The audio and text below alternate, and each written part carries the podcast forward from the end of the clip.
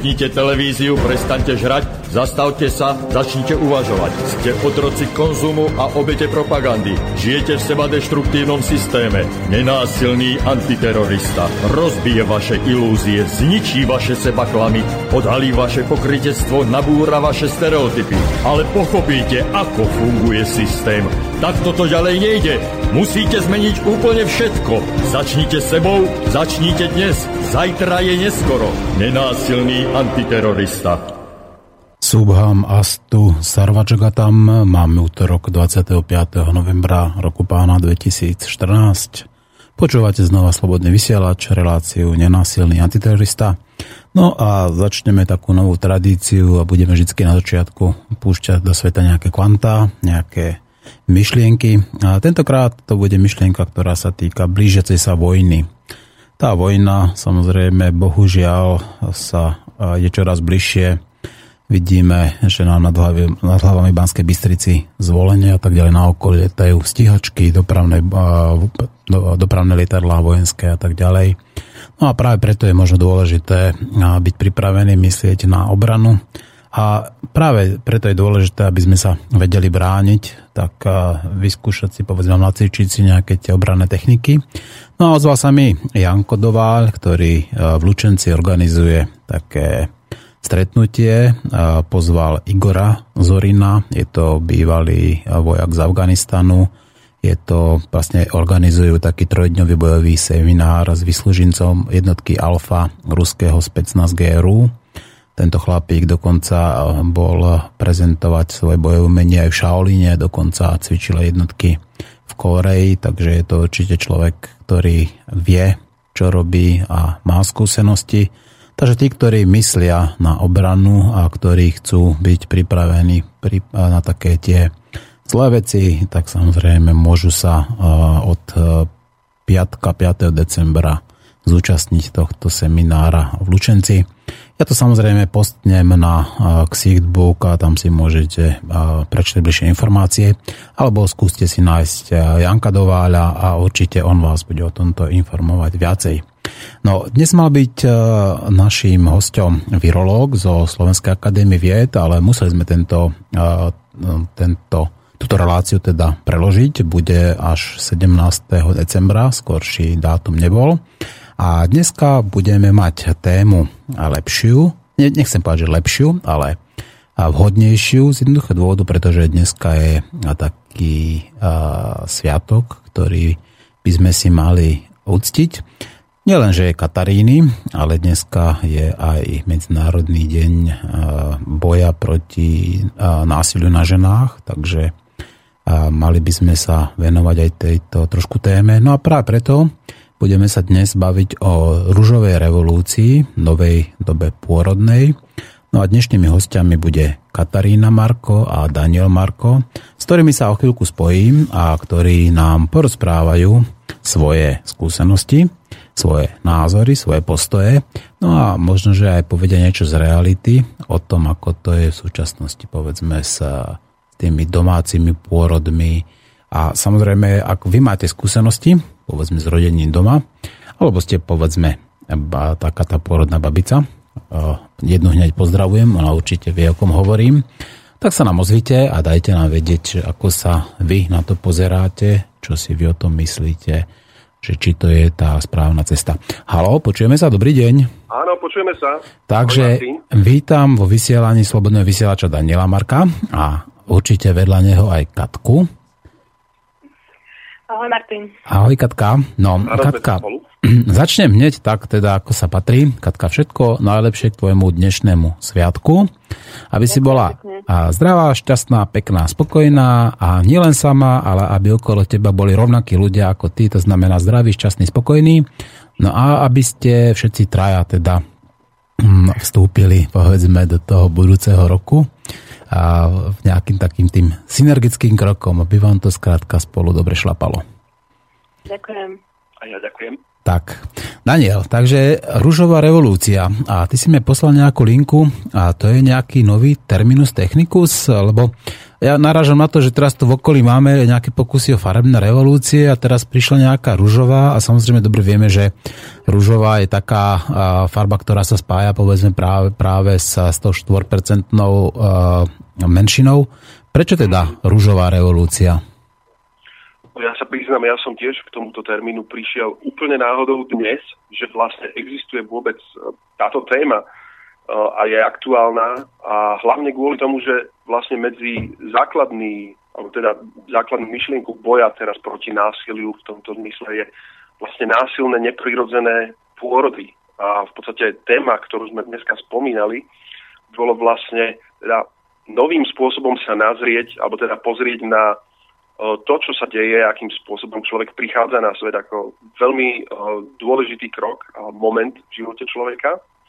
No a teda rúžová revolúcia, um, dostal som sa aj k tvorcom tejto akcie, je to medzinárodné a celoslovenské uh, hnutie za dôstojný pôrod, ktoré si teda hovoria, že Roses Revolution alebo Revolúcia rúží.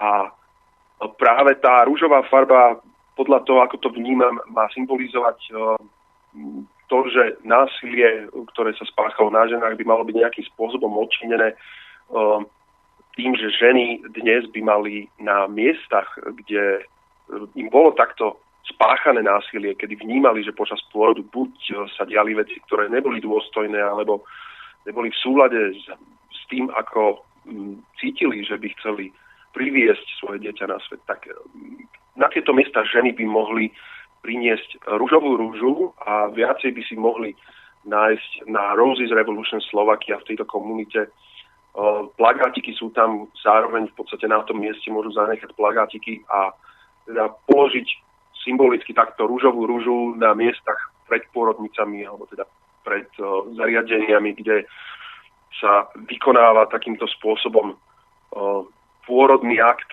ktorý je v podstate úplne dehonestujúci túto významnú udalosť, ktorá je úžasná, ktorá je um, veľmi dôležité aj pre spojenie sa ženy s dieťaťom navždy vytvára vlastne ich nový vzťah.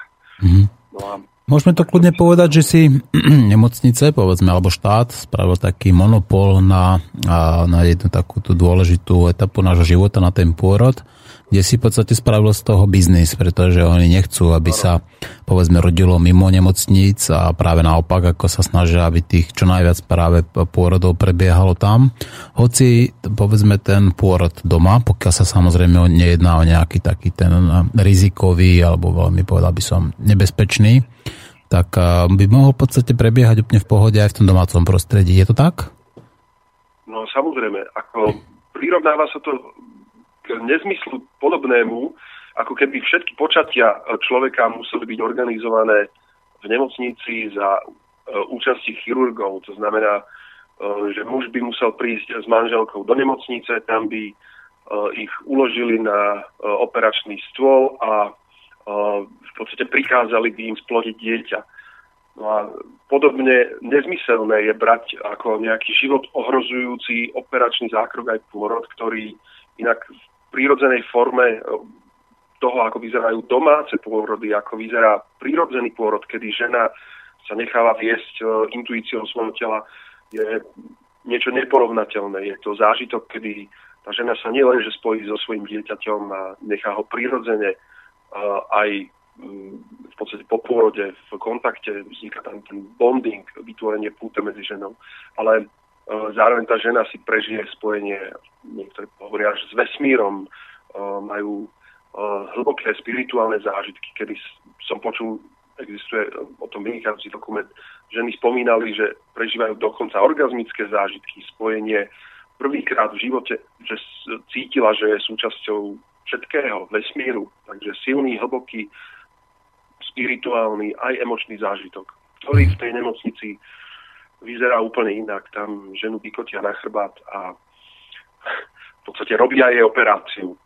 To je mm-hmm. úplne iné. Vnímaš to tak, že v istom ohľade prebehla v povedzme posledných 50 rokov nejaká taká demonizácia pôrodov, že tie pôrody sú v podstate, e, nie sú nejakým takým tým počatím, uvoľnením ako začiatkom niečoho nového, z čoho skrátka, na čo sa žena mus, môže tešiť, a kde povedzme tu vie, že tu bolesť prekoná, veď ako ju prekonali povedzme už tie tisíce generácií pred nami, ale naopak ako teraz sa snažia e, ten pôrod demonizovať a nejakým spôsobom ho povedzme zefektívniť alebo v podstate použiť povedzme nejaké také tie nové techniky, ako je tá epidurálka povedzme, alebo tak ďalej. Je to niečo no, takéto? Ehm, dokonca je to tak, že vlastne tie stresujúce stavy e, v pôrodnici a celé to prostredie priamo spôsobuje ten stres a doslova zastavuje pôrod. Kedy naopak žena, pokiaľ je v harmonickom prostredí, kde sa cíti bezpečne, kde sa cíti v poriadku, ten pôrod prebieha bez toho, aby musela dostávať rôzne hormóny, oxytocín a uh, bolesť je nesmierne uh, manipulovateľná práve pocitom bezpečia. Ak sa človek cíti ohrozený a v nebezpečenstve, samozrejme úplne inak prežíva bolesti, veci ako sú rôzne zákroky, ktoré nie sú potrebné, podotýkam, len zlepšujú uh, chirurg, teda pôrodníkom uh, prístup k žene. To všetko sú veci, ktoré sú naviac a tej žene ten prírodzený pôrod uh, skoro opačne ako znemožňujú a kazia. Mm-hmm. Na toto mám dokonca aj osobnú skúsenosť. Ja som bol pri jednom pôrode, pri malom Martinkovi som bol, ale ja som videl inú ženu, ktorá v podstate čakala na pôrod, pretože skratka, asi to nešlo takou rýchlosťou, ako čakali. A tá tam chudátko sedela pri tých rybstoloch ako na takej tej fidlopte a skákala tam niekoľko hodín v podstate. A mi to bolo trapné, že ja som tam prišiel, v podstate tam sa chvíľku mi povedali, že mám prísť povedzme za pol hoďku, tak som si to tak zariadil. Prišiel som a potom som tam prišiel ešte neskôr, keď už všetko bolo spektakulárne po pôrode tak a potom som tam znova prišiel. A stále som tam videl aj po niekoľkých hodinách tú, e, tú budúcu mamičku, ktorá tam skladka skákala ako na tej fidlopte a už evidentne bola frustrovaná, znudená, znechutená, ako a neviem, či nakoniec do nej niečo pichli, alebo akým spôsobom to vyvolali, ale vôbec to nevyzeralo také niečo ako, ako pohodové, ale skôr naopak také nejaké nutené čakanie, ako keby niekde na chodbe na nejakej tej fidlopte. Hm. No, je dôležité si uvedomiť jeden fakt, že uh, ženy nikdy nerodili na chrbte. Uh, túto vec zaviedli v podstate až západní pôrodníci a to z úplne primitívneho hľadiska, aby mali uh, lepší prístup a dobre videli žene medzi nohy, že čo sa aj tam deje. Ako, to je vyslovene vulgarizácia toho, čo aj prírodzene príroda uh, má úplne naopak, kedy vlastne žena môže prežívať pôrod ako úplne spontánne reakcie tela, kedy jednoducho aj váha, gravitácia pomáha tej žene rodiť v úplne iných polohách a uh, my s Katkou, keďže to máme aktuálne, sa zaujímame o rôzne alternatívy. Tých je nesmierne množstvo toho, ako prirodzene zlepšiť alebo umožniť žene prežiť pôrod dôstojne. Už od toho, že vlastne rodí buď doma, alebo e, môže rodiť alternatívne v vode, e, v malom bazéniku, e, prípadne v prírode. Videl som prírod, prírodné, prírodzené pôrody, kedy žena rodila vyslovene v, v horách, v prírodnom prostredí, v, pri potoku.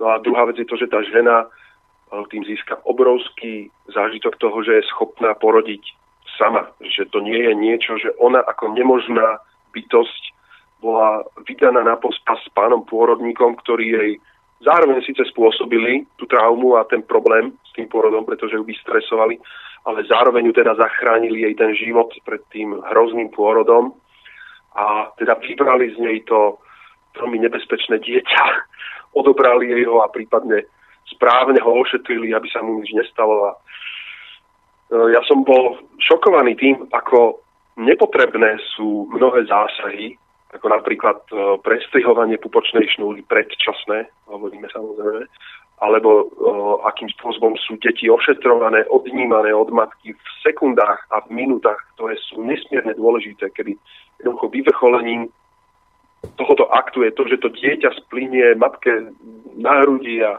jednoducho matka si ho užíva celé hodiny napriek tomu, že... Presne tak, to sú tie najdôležitejšie momenty, to sú tie najdôležitejšie momenty, pretože tam vlastne vznikajú tie prvé väzby a prostredníctvom samozrejme chémie, kde dieťa samozrejme nosom vníma tú svoju matku a samozrejme nielen chémie, ako aj tými poliami, ktoré vytvárajú, veď oni vlastne boli 9 mesiacov spojení, tak tam prichádza synchronizácii tepu, povedzme, plus synchronizácia ako takých tých, tých základných väzieb, povedzme, tam vzniká také tie naj, najzákladnejšie, najdôležitejšie imprinty práve po tom pôrode, keď sa tam to dieťa dostane do rúk matky a keď matka v podstate ho privinie, tak tam prebieha výmena energií a všetkých možných informácií samozrejme, takže toto, toto by sa dá takto robiť nemalo. Hoci ja, ja priznám, ja nie som odborník, nie som lekár, nie som pôrodník, nikdy som nerodil ani rodiť nebudem, ani túto, uh, túto skúsenosť samozrejme mať nemôžem, ale napriek tomu si myslím, že ženy by si ako zaslúžili v tomto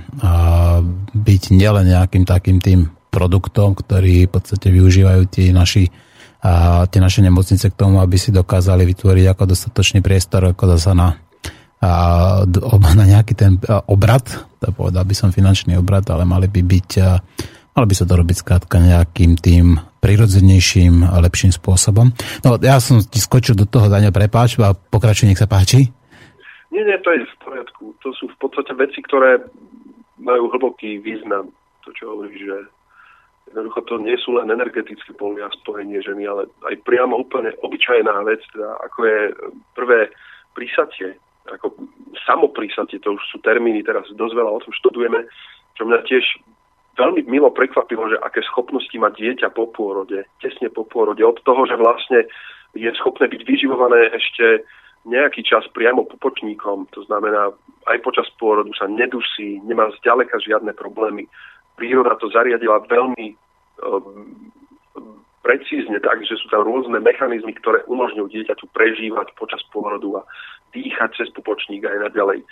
Vrátane toho, že uh, prirodzene sa absorbuje napríklad plodová voda v priebehu pár minút v dýchacích cestách, to znamená, nie je nutné ani odsávať to dieťa, nič, že v podstate ani ho otáčať hore nohami, ako si ľudia myslia, že niečo z neho musí vytieť. A čo je veľmi dôležité psychologicky pre uh, novorodenca, je vlastne, že počas tohto prvého kontaktu, kedy ono leží matke na bruchu, alebo teda na jej tele, uh, prebieha vlastne jeho prvý zážitok toho, že je schopné uh, sa spojiť s matkou a získať teda jej potravu, alebo teda sa prisať a že dieťa sa spontánne začne odrážať uh, inštinktívne nohami a hľadá v podstate matkine prsia.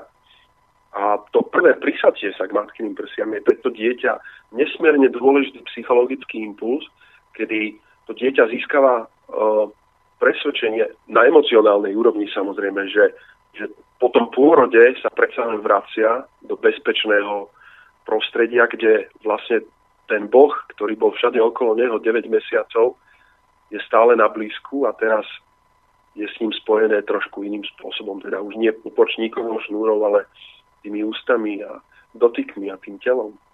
No a to samozrejme sa ešte matke, matke ešte tvorí to mlezivo, to je to takéto mlieko, ktoré sa tvorí, ak si dobre pamätám, podľa nejakých prvých dvoch dní a ktoré má inú iný obsah, povedzme, tých látok a ktoré samozrejme tiež vytvára takú tú chemickú väzbu alebo chemickú priputanosť prostredníctvom tých látok. A to je veľmi dôležité to mlezivo samozrejme na ten budúci celkový vývoj dieťaťa.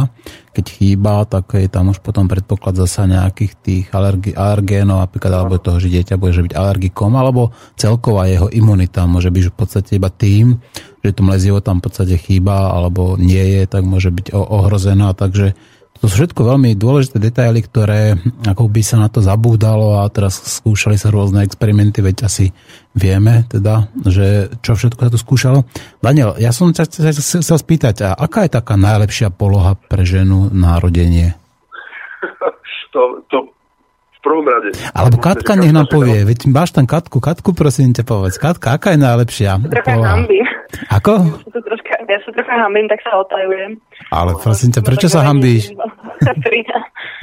um, uh, ja som tak nerodila, sa priznám. Hm? A to, čo si študujem, ako by som chcela rodiť teraz, je v podstate poloha stojí alebo v polodrepe, kde vlastne uh, sa využíva sila gravitácie, kde hlavička pri pôrode ako tlačí na ten krčok, ktorému pomáha sa otvoriť a dokonca to má také benefity, že je možné, že tá žena vôbec nebude potrebovať nástrih, ani sa ako neroztrhne prirodzene.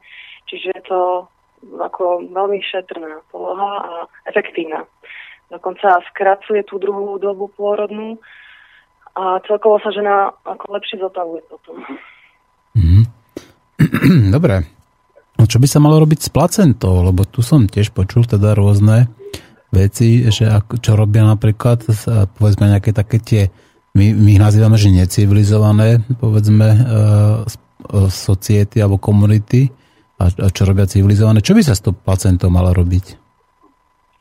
No, ja, ja som osobne veľmi inšpirovaná takým termínom, volá sa to lotosový pôrod.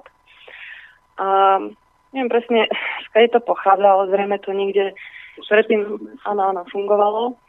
A spočíva to v tom, že tá placenta, vlastne pobočník sa vôbec neprestrine po pôrode a nechá sa vlastne až niekoľko dní úplne sám ako odschnúť.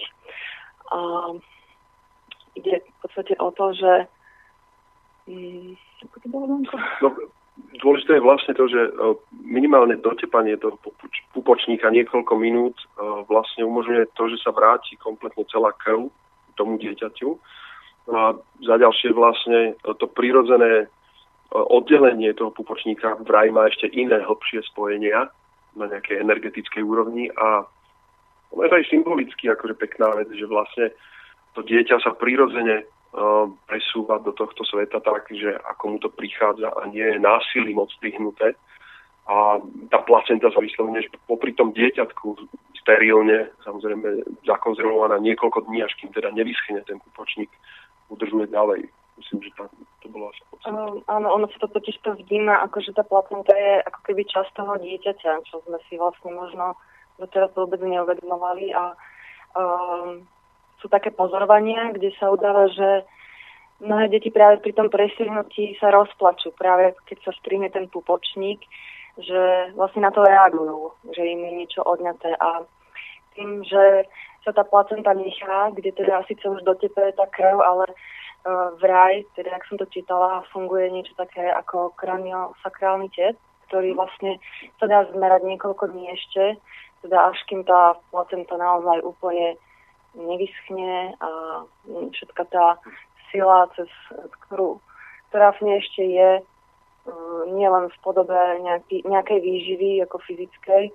vlastne prejde do toho dieťatka a má to také benefity, napríklad, že deti narodené cisárským rezom, ktoré vlastne sa narodili lotosovým alebo lotosovým porodom, tak um, im to kompenzovalo vlastne tú trámu z toho pôrodu. A teda myslím si, že každému dieťaťu to hodne pridá. Mm-hmm. A ako to robia naši, povedzme, bratranci alebo tí naši najlepší, najbližší príbuzní, to znamená hominy a ľudópy. Oni čo robia s tou placentou? Šimpanzi, gorily, orangutáni? Viete? Myslím, že ju zviedia niektoré zvieratá. Mm. No psíchovia určite, čo si minimálne pamätám. Mm-hmm. Potom viem o takej funkcii, že vlastne keby žena napríklad po porode veľmi krvácala, je dobré si do placenty zahryznúť. Moja kamarátka to tak urobila že vraj to, teda to množstvo hormónov, ktoré sa nachádza ešte v tej placente, ako zastaví to nejaké prípadné nadmerné krvácanie a iné potiaže. A potom je pekné tu, som čítala také tradícii, ktorú teda sa pokúsime aj my skutočný. Tú placentu napríklad e, si niekde na svojom pozemku, kde žijete alebo žijeme, mm, zahrabať pod e, strom, pod korene, pod nejaký výbraný, ktoré vlastne um, ktorý bude patriť ako keby tomu dieťatku, to je taký dar. Mm-hmm. Jeho strom. No nie je to u nás zakázané, povedzme, takto sa správať k tomu dieťaťu, že nechať tú neprestrihnutú pupočníkovú šnúru a nechať to dieťa v podstate prirodzene ešte napojené na tú placentu? Nie je to zakázané u nás náhodou? Neviem, či sa tým niekto vôbec zaoberal, mm. či sa s tým vôbec stretol, aby to teda ošetril takto aj zákonne. No určite tí odborníci v smere ako a poslanci určite budú tomu najlepšie rozumieť, že? No. Vyzerá to veľa, že ich je tam tehotných v tom parlamente chlapov. áno, áno. No, čo ja viem, minimálne sa necháva aspoň dotepať tá pupočníková krv, kým ešte sa prirodzene neuzavrú tie všetky cievy. To je minimálne koľko? 10 minút? Pár, 2-3 minúty určite. To je, aj telo sa teda bráni proti tomu, keby sa ozaj roztrhlo, aby nevykrvácalo to dieťa, takže to sa okamžite zatvára. Tam sa dejú neuveriteľné procesy po pôrode v dieťaťu. V dieťati sa vytvorí chirurgický zákrok, nesmierne zložitý, ktorý, teda by to musel byť chirurgický zákrok v bežnom stave. Dieťa má úplne inak prepojené chlopne srdečné a v priebehu pár sekúnd po pôrode, ako začne same dýchať, sa mu uzavrie prechod medzi chlopňami a komorami tak, že, znovu zač- že vlastne má vlastnú cirkuláciu dýchovú čo v normálnom stave je niečo ne- nemysliteľné. A toto sa udeje úplne prirodzene, spontánne. Nehovoriac o tom, že dieťa je schopné uh, prejsť pôrodnými cestami hlavičkou, ktorá je úplne uh, formovateľná, uh, nemá zrastené kosti práve preto, že máme najväčší mozog v pomere k telu zo všetkých uh, známych živočíchov, dokonca myslím. A to je dôvod, teda, prečo sa rodíme v takom skorom období ešte... My sa ešte nebol. rodíme nevyvinutí. Náš, my, náš vývoj ešte v podstate prebieha ešte niekoľko mesiacov ako po, po narodení. Že? Pre... Áno, áno, áno. Mozgové bunky, orgány, všetko ostatné sa ešte vlastne naďalej vyvíja. A tam sa dejú aj tie hrozné veci, ako sú teda očkovania novorodencov v extrémne nízkom veku, aby do neho dostali najviac tých imunitných a, to, a teda vytvorili čo najširšiu imunitnú reakciu, tam rôzne ťažké kovy, hlavne teda soli hliníka, narbu a to dieťa je v podstate ešte ani nie plnohodnotný, plnoho, plnohodnotná bytosť človek fyzicky a zanecháva to nesmierne škody. My sme o tom už niečo tiež si spomínali. Mm-hmm. Čiže vy ako to vidíte s očkovaním? Budete asi čakať, že? Budeme veľmi dlho čakať. asi, asi až kým nezistíme, že sú tam tie výhody e, ďaleko presahujúce tie negatíva, o ktorých teda som bol šokovaný, keď som videl reálne uh, analýzy a uh, štatistiky o tých chorobách, proti ktorým sa očkuje, že mnohé z nich v podstate ani sa nevyskytovali niekoľko desaťročí. Ja neviem, detská obrna napríklad, posledné prípady sú v 60. rokoch. A čo bolo ešte zaujímavejšie, že vlastne uh, očkovanie sa začalo až v dobách, kedy tieto choroby boli na radikálnom ústupe. To znamená, že um, neplatí to, že vymýtili sme osýpky, vymýtili sme obrnu vďaka očkovaniu, ale uh, alibisticky bolo to očkovanie zavedené farmakobiznisom v momente, keď už vlastne tá choroba prirodzene zlepšením uh, zdravotnej starostlivosti a hygieny. Uh, hygieny hlavne čo napríklad v Indii skúšali, že znižili eh, polovične eh, úmrtnosť malých detí už len tým, že sa zaviedli, že darovali mydla do domácnosti v jednom regióne. Len obyčajné umývanie rúk vám zníži o polovicu úmrtnosť uh, novorodencov. To sú čísla, ktoré ešte hovoríme o tom, o výžive, o, o teple, o čistej vode a iných veciach, ktoré dneska máme bežne dostupné. Plánujete aj nejakým spôsobom zachytiť alebo skladovať tú pupočníkovú krv? To asi nie. To by sme radšej nechali babetku dotepať. Myslím si, že to má väčší zmysel. A keďže uh, by som chcela, aby teda sa naše dieťa narodilo lotosovo, teda lotosovým porodom, samozrejme mám voči tomu ako veľkú pokoru a vôbec uh, stavím sa k tomu um, pozitívne, ale uh, v momente, keď to príde, tak vlastne uh, budem zvažovať všetko, že čo je reálne pre mňa. Takže uh, ja ani nechcem nič vyhlasovať, ja len mám želanie. A keby sa to podarilo, tak vlastne tam vlastne odpadá toto skladovanie tej krvi a radšej by som bola... Príde mi to logickejšie, že vlastne takýmto um, prirodzeným spôsobom vlastne to tomu dieťaťu nechám tú krvičku dotepať, e, ako dotiť do telička a hmm. nemusím nič skladovať potom ďalších 20 rokov. Tak je hej, možno otázka, že aké pozitíva má to, že to dieťa predsa len je to pár decí krví, dostane naviac uh, plus aj imunitné látky, všetkého, čo tam má. Že mu dáš vlastne takýto dar hneď na začiatku do života, že mu to neodoberie, že to je nejaké budúce teoretické experimenty, ako je v tom veľký biznis uh, s, teda s pupočníkovou krvou. Nie je to mm, ani zďaleka tak účinné, aspoň nie som odborníkom na to, ale počul som aj kritiky uh, k skladovaniu a teda odberom pupočníkovej krvi, že viac ide o biznis ako o reálnu možnosť toho, že by sa dal tým skutočne zachrániť život. Teda pripomeniem len, že tam ide o to, že obsahuje kmeňové bunky zárodočné, ktoré sú vlastne z, z placenty a tie sú práve um, predpokladom toho, že v budúcnosti, keby bolo treba vytvárať nejaké orgány uh, tým genetickým inžinierstvom, takže by sa dalo naklonovať z tejto zmrznutej uh, vzorky uh, týchto zárodočných buniek, že sa dá naklonovať, ja neviem, oblička alebo niečo iné. Ale toto je vlastne už dnes prekonané, lebo dnes, dnes uh, v podstate nie je problém uh, vyklonovať alebo vytvoriť orgán aj z akéhokoľvek iného tkaniva, už len z kostnej drene.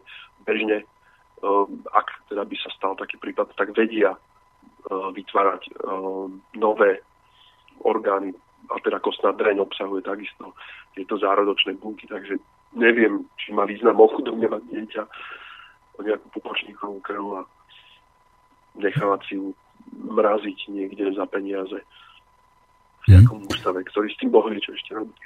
Budete zisťovať pohlavie dieťaťa, či to bude chlapček alebo dievčatko? Ja osobne som strašne zvedala. čiže, asi áno, ale samozrejme nie nejak na silu. A...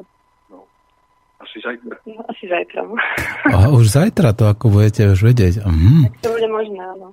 Čiže už aj vyberáte mená? Skúšame, že, čo nám pasuje. Ja to mám tak, že to meno a dokonca pohľavie je pre mňa taká vec, ktorá je taká až posvetná, že to jednoducho musí nejako prísť počas toho také vnúknutie, kedy sa človek rozhodne. A, a to pohľavie to myslím tak, že ja si nedovolím si prijať takisto mám pred tým veľký rešpekt, že čo sa mi má narodiť, no tak hlavne, že to bude človek, bude to zdravé a budem čakať, čo mi vesmír nadeli. Mm-hmm. To nám teda, to nie je moje vlastníctvo. My sme len sprievodcovia tohoto mm-hmm. úžasného spojenia. Ja teda dieťa považujem za fantastické, zázračné spojenie muža a ženy. Mm-hmm. No. Aj nielen na duševnej. Katka, ideš teda skúsiť ako ten lotosový pôrod. Považuješ sa ako nejakú pionierku tej novej doby pôrodnej? Uh, ja sa hlavne za nič nepovažujem. som len taká katka.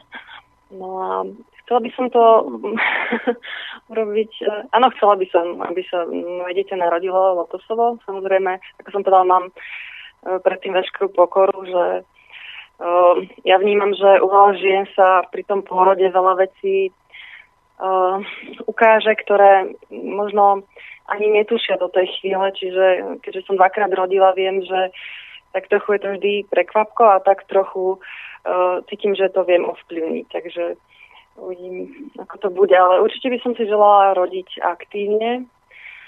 A uh, neviem, či to môžeme takto verejne. Môžete. Začala by sa mi rodiť doma. Ako v tomto prostredí, pretože um, ja som sa nedopočula o žiadnej porodnici na Slovensku, ktorá by splňala to, čo ja by som chcela že mi to proste nikde neponúkli. Mm-hmm. No, určite vieš, na koho sa treba obrátiť, veď aj Daniel určite vie, takže... Ano takže nebudeme tuto o tom takto hovoriť verejne, otvorene. No a uplynulo nám už 33 minút dnešnej relácie, no a patrilo by sa zahrať nejakú pesničku. Tak Katka, táto pesnička bude venovaná tebe a k tvojim Ďakujem. dnešným meninám. No ale aby si sa zdieľala povedzme tú pesničku aj s inými katkami, tak táto, táto pesnička bude teda určená alebo venovaná všetkým katkám, ktoré nás počúvajú a ktoré povedzme majú radi slobodný vysielač, zaujímajú sa povedzme o tieto témy, ktoré tu preberáme. No a teraz mi už iba držte, že to perfektne, že to pôjde, pretože tento môj malý šušňák, čo tu mám, tak to nevždy funguje. Vyskúšame.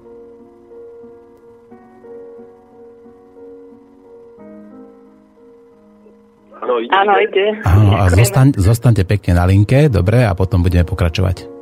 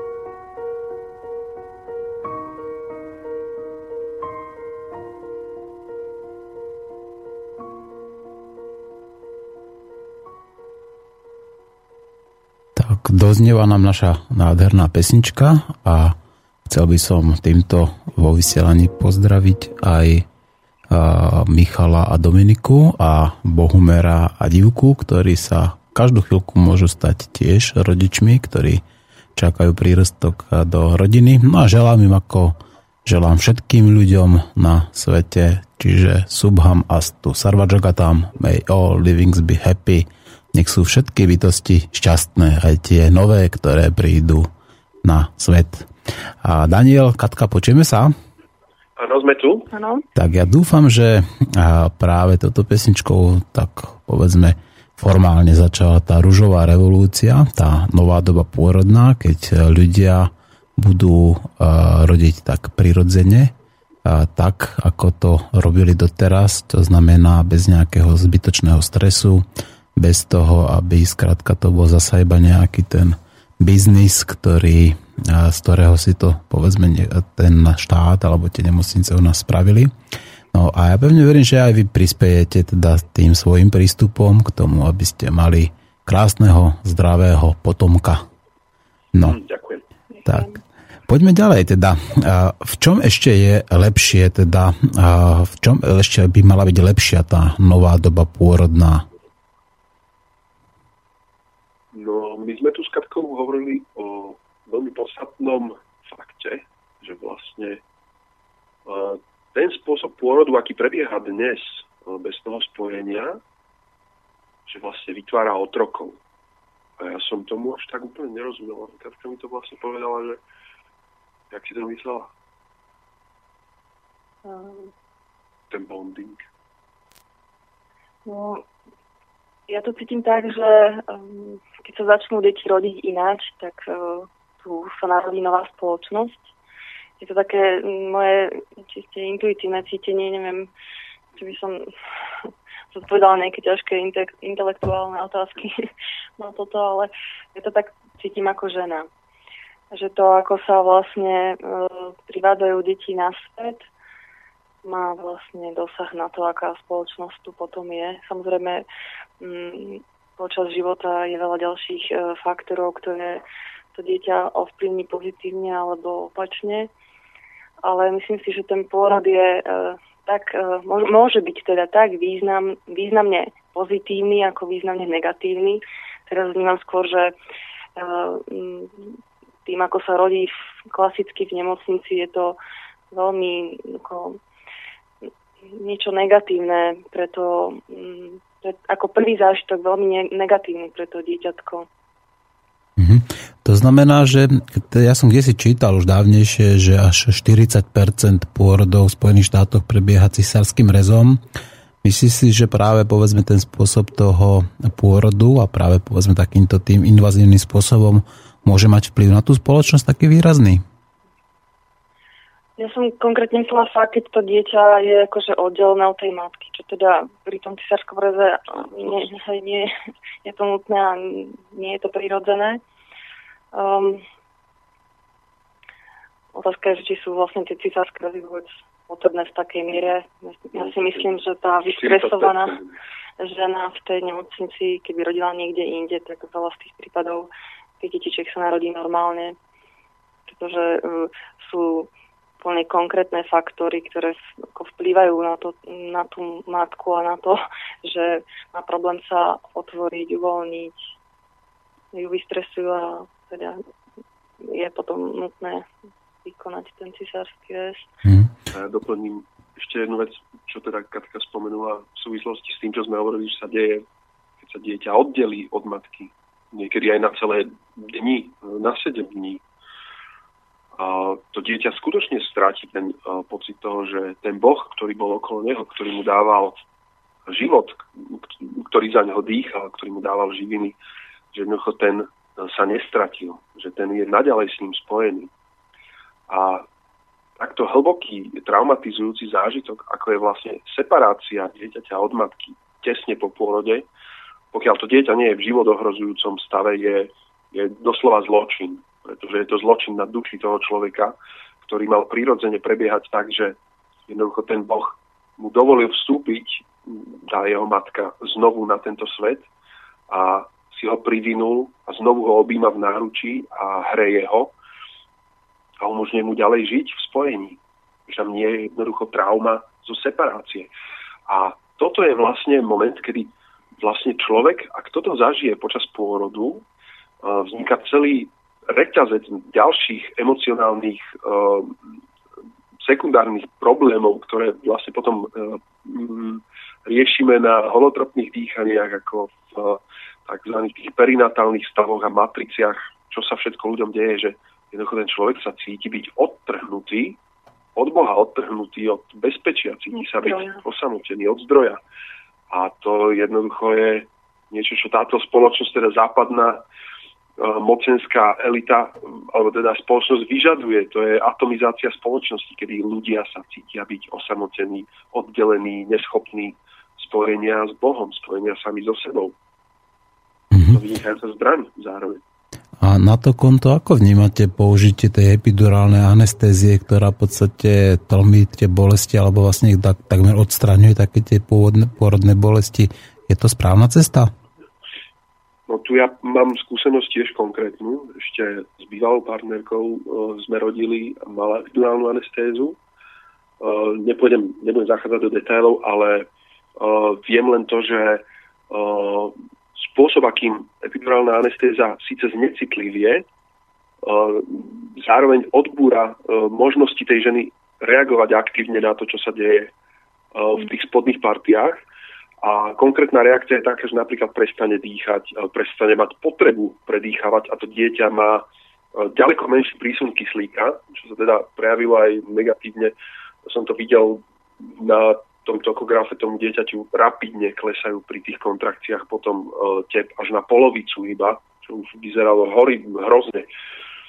A to v podstate môže nastať to, že žena má kontrakcie brutálne, pôrodné a ona môže na tom stole spať v podstate. Otázka, že či je to dobré, či tá žena má spať, alebo má radšej teda naplno vrieskať a jednoducho má z nej ísť, nemusí to byť bolesť, ale má z nej ísť jednoducho energia, má z nej ísť ten život, má to a aktivita. Ja, ak som ja z knih som sa bála toho, pretože uh, ja poznám svoje telo, viem, že keď ma niečo boli, tak to boli veľmi, ale uh, učím sa zároveň pracovať s tou bolesťou a je, tá bolesť, tu ja ju vnímam ako určitú navigáciu uh, aj v tom pôrodnom procese. Čiže uh, ja myslím, že sa dosť odzbrojujú ženy. Nesúdim to, ale ja osobne by som sa cítila hodne odzbrojená, keby som asi išla na tú epidurálku. Mm, ja mám veľkú dôveru vo svoje telo, hodne s ním pracujem, veľa cvičím a uh, vnímam spätné väzby, čiže uh, to je ako keby mi vlastne ten najhlavnejší nástroj odňali. To, že ho prestanem cítiť to telo, tak ja si vôbec neviem predstaviť, ako by som to robila. Mm-hmm. No, hovorila si o bolesti a samozrejme toto je tá dobrá, pozitívna bolesť, by som povedal, pretože je to prirodzená bolesť, ktorá je spôsobená tými kontrakciami, ktorá pomáha tej žene v podstate pri pôrode. No ale samozrejme existuje tie zlé bolesti a dnes, 25. novembra, je Medzinárodný deň boja proti násiliu na ženách. A ako vnímate vy tento deň? Myslíte si, že to násilie na ženách, ktoré samozrejme tu bohužiaľ už celé stáročia alebo tisícročia je, tak má klesajúcu tendenciu konečne?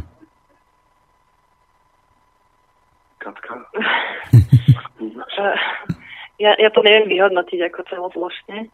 V mojom, v mojom živote určite áno. Um, je menej násilia.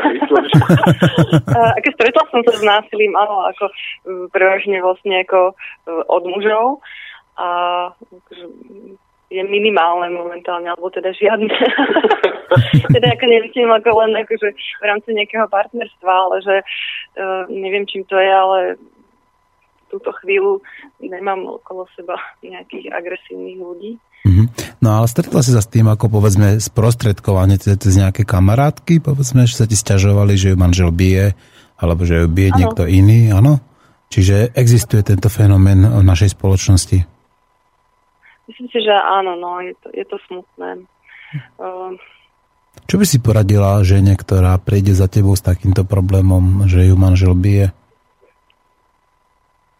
No neviem, či by som to uh, uh, profesionálne, terapeuticky zvládla, ale um, neviem to povedať takto. Ako, asi by to nebolo nič, čo by som povedala každej žene, ale uh, asi by to vystalo z nejak z toho rozhovoru, kde ona, um, kde by sme možno zistili, čo, kde má nejaké zdroje sily, kde, na ktoré by sa dala obrátiť, aby vlastne v tom živote dokázala sa posunúť uh, nejakej svojej vlastnej väčšej spokojnosti a prípadne sa ochrániť, ak je to teda v takom stave.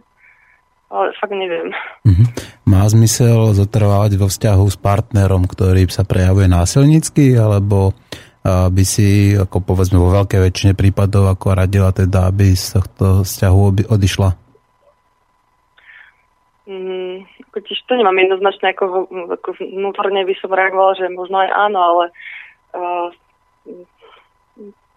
to, prečo sa medzi dvoma, niečo, medzi dvoma ľuďmi niečo také deje, si myslím, že nie je len čierno-biele, alebo že za to môže len vlastne jeden človek, pretože ja som sa stretla aj s tým, že niekedy aj sama tá žena je nejaký taký ten spúšťač uh, tej mužovej agresivity. A vôbec by som to nechcela házať do jedného vreca, že teda uh, muži sú agresori a ženy sú obete, pretože je to také plitké. A je to zase veľmi individuálne, čo by vystalo konkrétnej ženy, páru a tak ďalej. Daniel chce niečo? Ja som veľmi rád, že Katka ako má um, takto neobjektivizujúci názor, nezovšeobecne neškatulkuje, ale v zásade veľmi podstatná vec je, že závisí od vzťahu, aký má tam žena s tým mužom. Je otázne, že či tá žena nezažije to isté s ďalším manželom, s ďalším partnerom, že bude mať pocit, že ju ide prizabiť z nejakého dôvodu. Ale v každom prípade uh, je dôležité sa stretnúť s niekým, kto má možno nadhľad, ako buď terapeutom rodinným alebo nejakým manželským, nebáť sa toho a začať o tom hovoriť. A ak to teda tým obom ľuďom vadí, že v tom je um, niečo viacej ako len to, že sa bijú, že je tam zároveň láska, že tí ľudia chcú to posunúť, tak riešiť, že či to je skutočne len nejaká, um, nejaký prešlap toho muža, že jednoducho uh, vybuchne, že jednoducho koná v amoku, či sa tam dejú nejaké komunikačné uh, problémy medzi nimi. Alebo je to, ja neviem, s alkoholom spojené a ten chlap jednoducho sa neovláda, nechce prestať piť a vždy je tam podstatné to, že či chcú zmenu obaja, či sa milujú a podľa toho sa dá zariadiť, alebo teda nikdy, ale by som to nepaušalizoval, že určite sa všetci rozíte, ako žena sa bije. To je síce možno vo veľkom počte prípadov riešenie, ale uh, nedá sa to paušalizovať. Niekedy je tých príčin oveľa viac a sú oveľa zložitejšie. Pri každom jednom človeku treba vlastne rozumieť, rozprávať s ním, čo vlastne chce a aké sú jeho potreby. No, každý vzťah je individuálny, čiže vyžaduje individuálne posúdenie, individuálnu radu. A môžeme ale niekedy považovať, povedzme, e, násilie za prejav lásky? Uha. No ja si osobne mám takú zásadu, že akékoľvek dobro, e, v mojom poňatí dobro teda, ja to vidím ako dobro a konám to niekomu násilne, na silu, sa automaticky mení na zlo e, z jeho pohľadu. To znamená, že e, vždy je dôležité, ako to vníma ten príjemca tohoto môjho kroku, tejto mojej komunikácie, lebo on má ten príjimač a on musí vyhodnotiť, či je mu príjemné, že ho hladím, ja neviem, po chrbte. Pre niekoho to môže byť nepríjemné. Niekomu je nepríjemné pri, ja neviem, pri milovaní, že ho držíš za krk. Niekomu to môže byť naopak príjemné ako keď hovorím o tom, že násilie môže byť príjemné. Áno, sú ľudia, ktorým je príjemné prežívať mierne násilie, napríklad počas uh, sexuálnych zážitkov ako niečo pozitívne, že ich to priťahuje. Takže v určitom smere áno, viem si to predstaviť, ale vždy závisí od toho, že či tá teda dotyčná príjem, príjemca, tá žena povie, že, že Zlatko pokračuje, alebo že preboha toto už mi v živote neurobí. Čiže znova treba zachovať ten individuálny prístup a v prípade teda, že sú to povedzme nejaký partner, e, manželský pár alebo povedzme partnery, ktorí majú nejaké také tie iné vnímanie alebo iný prach bolesti, iné vnímanie lásky, tak dá sa to chápať teda ako prejav, povedzme, to násilie aj pre ako prejav lásky, áno? V tom prípade už to nie je násilie. Tak, no, neviem, tak, tak dobre, tak to nie je násilie, ten no. Ten akt, ktorý sa deje, nejaké, nejaké konanie niečoho fyzického alebo aj iného. Mm-hmm niekedy sú ľudia radi manipulovaní do nejakých pozícií a to sú veci, ktoré sa nemusia diať uh, fyzicky, ale môžu sa diať slovne, že uh, žena je rada, že ju muž nejakým spôsobom dostáva do pozícií, kedy ona uh, nemusí preberať zodpovednosť za to, že rozhoduje napríklad nad niečím. Niekomu sa to môže zdať, že jej rozkazuje, že je to násilie, ale ona naopak závisia od kultúry. Môže mať pocit, že jej tým napríklad uh, zľahčuje život že nemusí ona rozhodovať nad niečím, že, že má nad ale toto nie je príklad. Ja skôr verím na partnerské vzťahy a to je to, čo som si teda vymodlil a čo sa nám teda stalo, že, že sme dve rovnocené bytosti a to násilie si konáme minimálne a máme, snažím sa mať ja teda za seba veľkú ústu voči partnerke. Mm-hmm. No ja zdanlivo odbočím ako, alebo zdanlivo, môžu zákony odstrániť alebo obmedziť násilie na ženách? Mm, no, je to veľmi ťažké, pretože zákony um, majú rámec, ktorý zatiaľ vo veľkej miere uh, prechádza na rámec ro- rodiny. To znamená, to, čo sa deje v rodine, uh, bude veľmi ťažko regulovateľné zákonom, a ak tak, skôr potom nejaké zákony etické, morálne, e, k tomu tu máme teda církev a možno nejaké hĺbšie vnímanie iných teda filozofických smerov, kedy ľudia by mali rozmýšľať nad tým. Možno škola by mohla učiť už mladých ľudí, čo to znamená, keď si nájde prvú frajerku, že jak sa k nej má správať, že sa majú spoločne dohodnúť, na čo pôjdu do kina a nemá to byť príkazom už vlastne v týchto počiatkoch by sa mohli, mohli mladí ľudia učiť, ako spolu nažívať. Ale zákon, neviem si predstaviť, že by Národná rada sa zaoberala tým, že možno extrémnymi situáciami nad tým, že kedy má právo žena na náhradné bývanie, ale to znovu robia tretí sektor, to robí mimovládne organizácie, sa zaberajú tým, že aby sa žena mala kam uchýliť vôbec pred násilným mužom, ktorý to je základný existenčný problém, že tá žena nemá kam uísť, že on si ju nájde a ona má obrovský strach, že sa nemá kam schovať, pretože on sa aj vyhráža, keď odídeš, zmlátim ťa. To je, to je najjednoduchšie riešenie. Môžem? Myslím, že dneskajší deň je venovaný e, aj tomu konkrétnemu násiliu, ktoré je vlastne prežívané pri tých pôrodoch.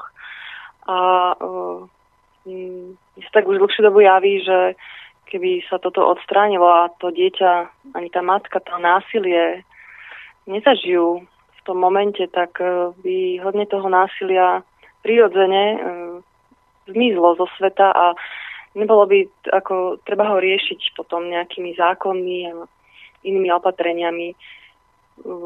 Vidím to tak, že veci sa vlastne majú riešiť ak sa to povie, pri koreni alebo v jadre a um, toto ja považujem za um, jednu z vecí, ktoré tvoria to jadro. No ja tu môžem doplniť vlastne Stanislav Grof, veľký, pre mňa teda veľký uh, terapeut a uh, zakladateľ transpersonálnej psychológie a metód holotropného dýchania, ten tvrdí, že vlastne počas pôrodu a tesne pred pôrodom sa vlastne vytvárajú vzorce e, celej budúcej psychiky človeka a že vlastne celý nasledujúci život napríklad e, ľudia, ktorí mali ťažkosti počas pôrodu, preciťujú v ďalších súvisiacich veciach, symptómoch, napríklad astmatických ochoreniach, e, ktoré môžu byť psychogénneho pôvodu, ktoré následne sú generované a previazané s tým zážitkom toho, že sa dieťa napríklad dusilo, že sa príliš dlho rodilo. Rovnako deti, ktoré boli nechcené, že matky sa pokúsili otráviť svoje dieťa, alebo teda, že spáchať sebevraždu počas tehotenstva, že toto tiež deti veľmi intenzívne prežívali a rovnako to malo celoživotný dopad na ich nejaký celkový setup, to nastavenie, jak tá psychika prebiehala. No a tu sa často stretávame s tým, že uh, sa hovorí o tom, že dieťa ten pôrod nejakoby vymazalo zo svojej hlavy, že však to si nepamätáme. Ale ono, jednoduchý argument je to, že každý pôrodník už dnes uh, ako sa hrá s tými myšlienkami, že bábetku treba púšťať hudbu a byť milý a prihovárať sa mu. A ten pôrod, čo je vlastne najextrémnejší zážitok, kedy po 9 mesiacoch uh, úžasného pobytu v rajskom prostredí, dokonalom božskom, zrazu je ten priestor totálne hostilný, to dieťa je pod tlakom, ide mu o život, má, nemá prístup k dostatku kyslíka, aj keď to väčšinou prežije. A toto celé vlastne klasická medicína vytesnila, akože toto si človek nepamätá. No a e, teda Standa Grof, tento e, úžasný psychiatr, terapeut, vlastne rozvinul metódu, kedy ja som bol svetkom a 12 rokov sa tomu takisto venujem a chodím na holotropné dýchania, na české skridla, kde vlastne ja som bol svetkom desiatok prípadov ľudí, ktorí spontánne prežívajú znovu zážitky na spirituálnej, emoci, emocionálnej a fyzickej úrovni, ktoré uh, prežívali počas pôrodu. Videl som doslova ľudí, ktorí sa znovu odrodili uh, za asistencie uh, facilitátorov a teda tých kvázi šamanov, má to blízko k šamanizmu. A pomohlo im to vlastne vyriešiť mnoho problémov a o, symptómov, ktoré inak by nemali žiadny racionálny základ v bežnom tom takom o, živote ponatálnom, popôrodnom. Mm-hmm. Takže myslím si, že hej, že je to nesmierne dôležitá, podstatná vec, akým spôsobom sa človek narodí, aj v akom prostredí je predtým, aj ako matka vlastne vplýva na to dieťa pred pôrodom tesne a počas pôrodu ako absolútne najdôležitejší kľúčový krok. No, predpokladám, že ten Stanislav Gross, že to je iba menovec toho bývalého českého politika, že? Stanislav Grof. Grof. A Grof, aha. Je to ešte žijúci pán. Uh-huh. No, dobre, ja som sa chcel spýtať, že čo podľa vás spôsobuje to násilie na ženách? Že aké bývajú príčiny najčastejšie? Alebo čo ti, Katka, hovorili tie, čo ti hovorili tie kamarátky tvoje, že prečo ich, povedzme, ako kvôli čomu ich tí partnery byli alebo boli k ním násilní? Myslíš násilie ako takto v partnerstve? Áno, áno, áno. Alebo aj tak, ako samozrejme e, môžeme vylúčiť nejaké tie sexuálne chúdky nízke, povedzme, že to takéto znásilňovanie a takéto násilie v tých partnerských vzťahoch.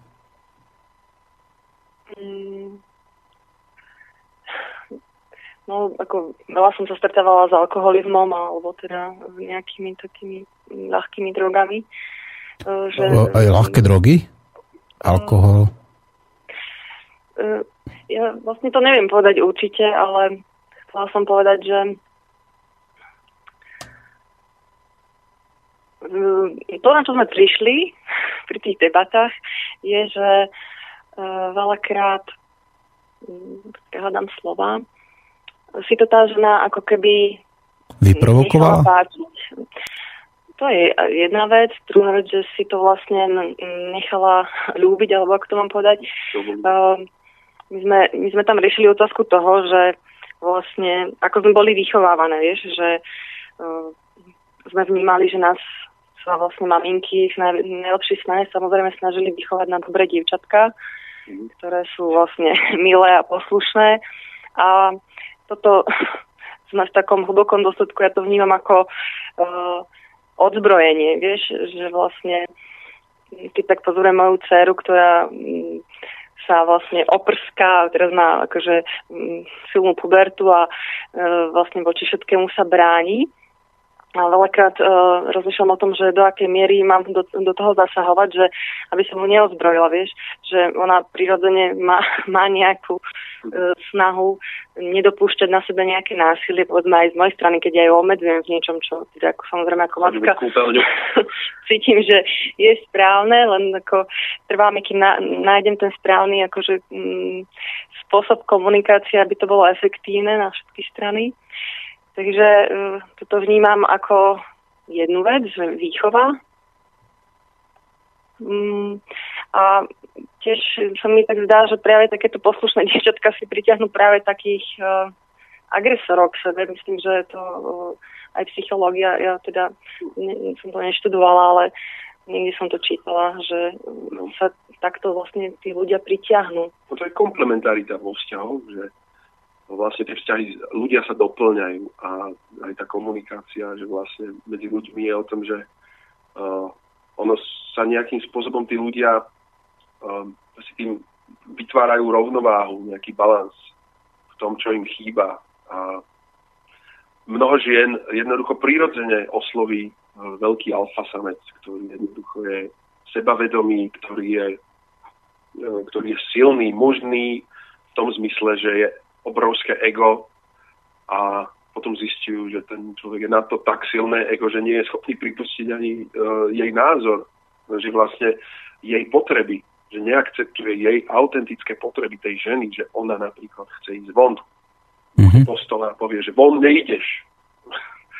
to je potom síce veľký alfa samec, krásny, od ktorého teda bude mať silného potomka, ale bude mať hrozný život treba rozmyslieť, či chcú ženy alfasamcov, ktorí budú búchať po stole a mlátiť okolo seba všetkých, alebo budú chcieť mať partnera, ktorý bude mať aj citlivosť. A tu prichádzame k tomu, že čo teda je muž, alebo teda ako by mal vyzerať muž, ktorý by mal byť partner žene, ako vyzerá teda cesta dokonalého muža, jak hovorí Dejda, má tú knižku.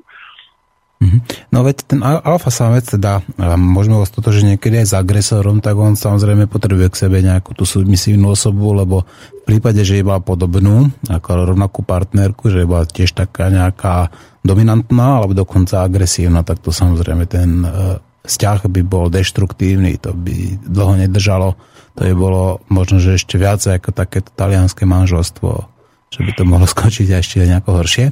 No máme tu nejaké uh, otázky, respektíve nejaké aj skúsenosti nám tu napísali naši poslucháči, tak ja vám prečítam a zároveň by som samozrejme poprosil poslucháčov, že ak máte uh, ešte ďalšie otázky alebo chcete nám niečo uh, napísať, máte možnosť napísať na notoricky známy e-mail studio.slobodnyvysiaľ.sk alebo za telefonát do telefónne číslo, ktoré máme uvedené na našej webovej stránke. No píše nám Petra. No, príjemný dobrý deň. Tiež poznám jeden príbeh. V levickej pôrodnici moja sestra ako prvorodička porodila cisárským rezom. Dieťa jej donesli len ukázať, keď sa prebrala z narkózy. Na druhý deň jej ho začali nosiť na kojenie. Keď sa snažila bábatko kojiť, prvé dni jej to jednoducho nešlo tak rýchlo, mala to vyhradený čas – a keď prišla sestrička pre bábetko a nepýtala sa, či ho nakojila alebo nie, proste ho vytrhla doslova z prstníka a bez slov ho zobrala preč. Moja sestra chcela bábetko veľmi kojiť, bohužiaľ bábetko to poriadne nenaučilo, sa to poriadne nenaučilo, takže od narodenia je na umelom mlieku. Ja si myslím, že je to chyba sestričky, že bábo bolo ukrátené o materinské mlieko. Toto nám píše Petra.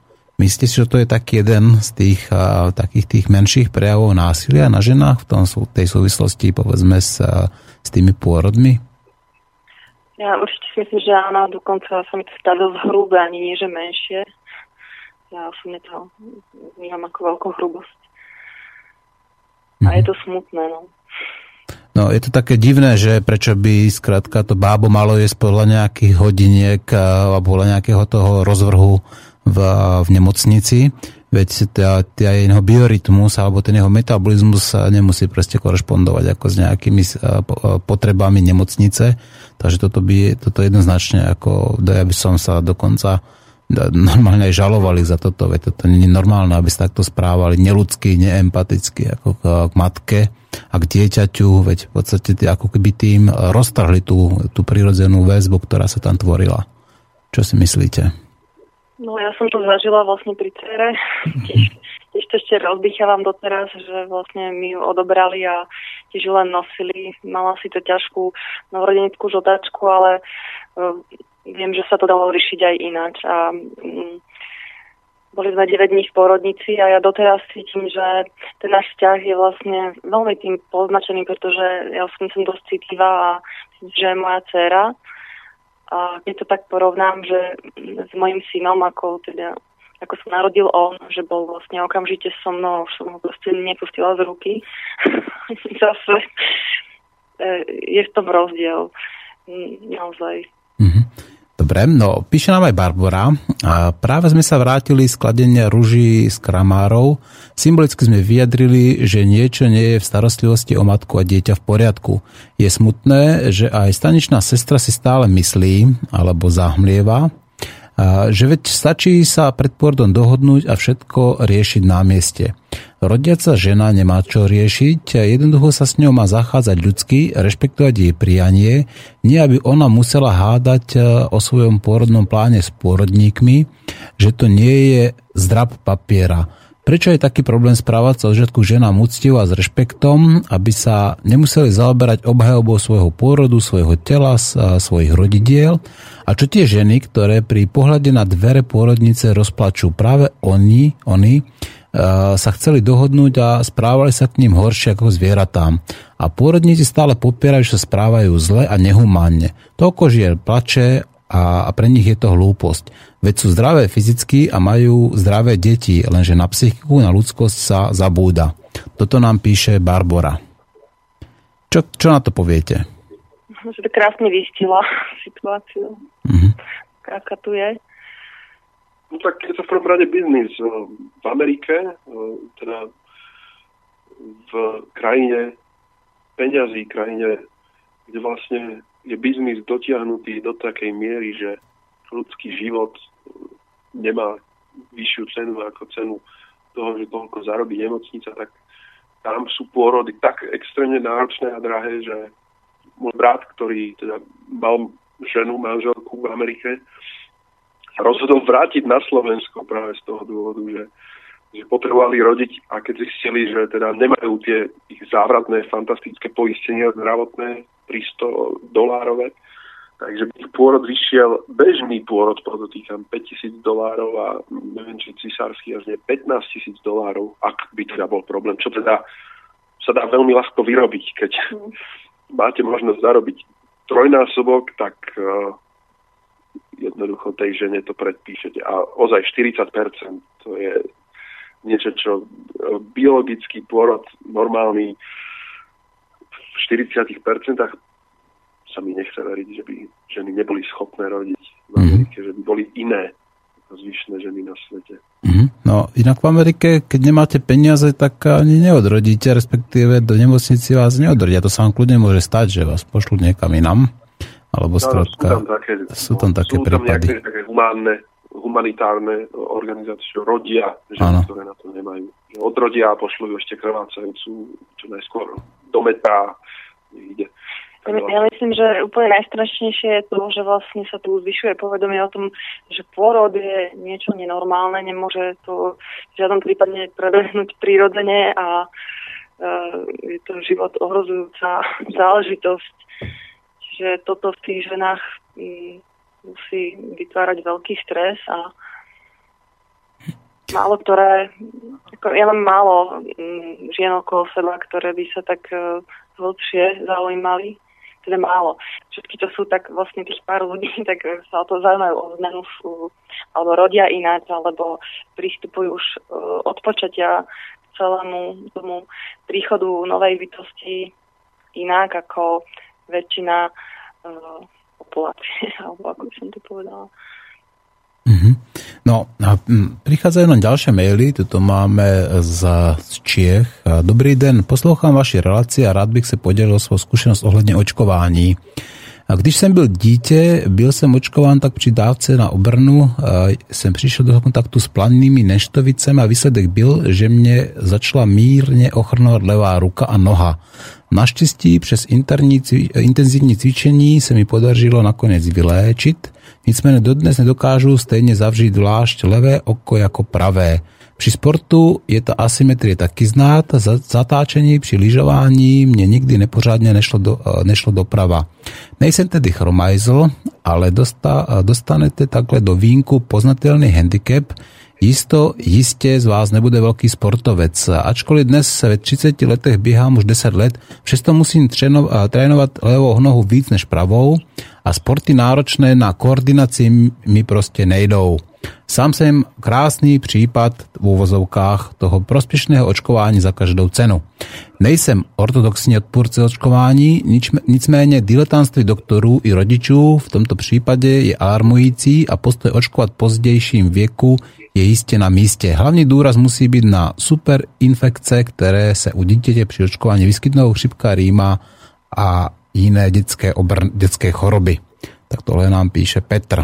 No, na Margo očkování, ale o očkovaní sa teraz dneska toľko nebavíme, tak aby som ešte dopre, mám nejaké otázky od, napríklad od Paliho.